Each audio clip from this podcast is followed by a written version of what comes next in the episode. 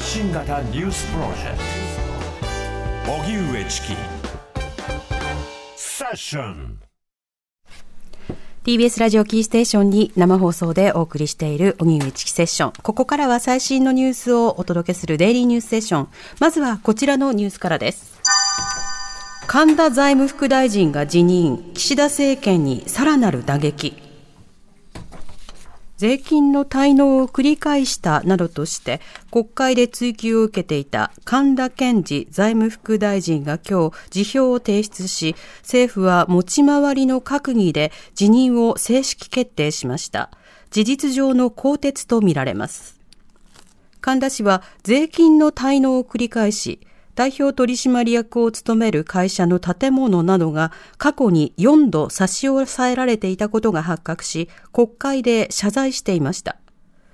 政府関係者によりますと、後任には自民党の赤澤良生政調会長代理を充てる方針を固めたということです。内閣改造後に政務三役が辞任するのはこれで3人目となり、内閣支持率が過去最低を記録する中で、岸田政権にとってはより一層の打撃になるとみられます。イスラエル軍によるガザ侵攻、病院の機能停止も。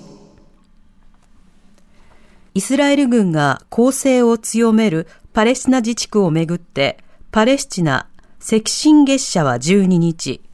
ガザ市にあるクッズ病院が燃料と電力の枯渇のため機能停止に陥ったと明らかにしました。攻撃を受けたとされるガザ最大級のシファ病院では保育器を稼働させる電力もなく30人以上の乳児の命が危険にさらされていて AP 通信はすでに3人が死亡したとしています。一方、イスラエル軍は地下にイスラム組織ハマスの重要拠点があるとして、シファ病院周辺で攻撃を強めている中、救急医療用の燃料を提供しようとしたところ、ハマスから妨害を受けたと主張。これに対し、ロイター通信によりますと、ハマスはイスラエル軍の主張を否定し、シファ病院の運営にはハマスは関わっていないなどと主張し、情報戦の様相を呈しています。警視庁、詩人逮捕系 YouTuber を家宅捜索。世直し系や詩人逮捕系 YouTuber として活動する40歳の男性の関係先に警視庁が今日女性に対する名誉毀損容疑で家宅捜索に入ったことが捜査関係者への取材で分かりました。男性に任意で同行を求め詳しく事情を聞いているということです。男性は今年9月、路上にいた女性に対しチケットを転売したという疑いをかけ、女性に詰め寄る様子を撮影した上、転売ヤー、パパ活女子などの字幕とともに、モザイク加工をしていない動画を YouTube に投稿し、女性の名誉を傷つけた疑いが持たれています。捜査関係者によりますと、警視庁は、女性がチケットを転売した事実は確認できていないということです。今年の NHK 紅白歌合戦、元ジャニーズのタレント含まれず、NHK は今日大晦日に行われる紅白歌合戦の出場歌手を発表しましたが、ジャニーズ事務所から社名を変更したスマイルアップの所属アーティストについては起用を見送りました。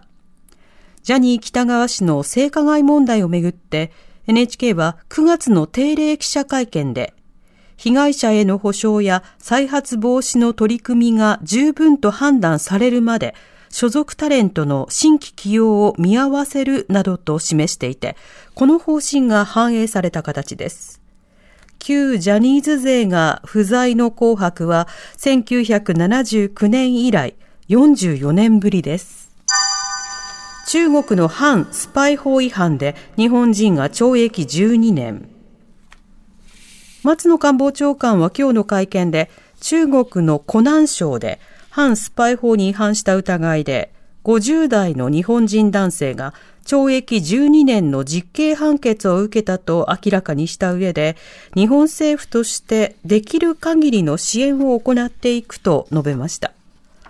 中国では2014年に反スパイ法が施行されて以降、17人の日本人が拘束され、今回のケースを含め10人が実刑判決を受けています。今後、日中首脳会談などの場でこの問題を議論するか問われた松野官房長官は、今後の首脳会談は決まっていないとした上で、日本人の早期帰国の実現など働きかけを継続する考えを示しました。ただ、サンフランシスコで15日から開かれる APEC 首脳会議で日中首脳会談が実現すれば議題に上がる可能性はあります。熊被害過去最多。北海道や東北の知事らが緊急要望。熊による人的被害が過去最多となる中、北海道東北地方知事会のタッソ会長らは今日、環境省などを訪れ、熊を指定管理鳥獣に追加するよう要請しました。現在、日本鹿とイノシシだけが指定されていますが、ここに熊を追加し、捕獲、捕獲や駆除の費用を国が負担することや、住宅周辺での猟銃の使用基準を明確にすることなどを求めています。また、熊を駆除した自治体に批判の電話が殺到しているとして、必要性の周知も国に求めました。これに対し伊藤環境大臣は要望について重く受け止め、指定管理鳥獣に熊を指定することについて、環境省内で迅速に検討するよう指示を出したということです。荻上チキ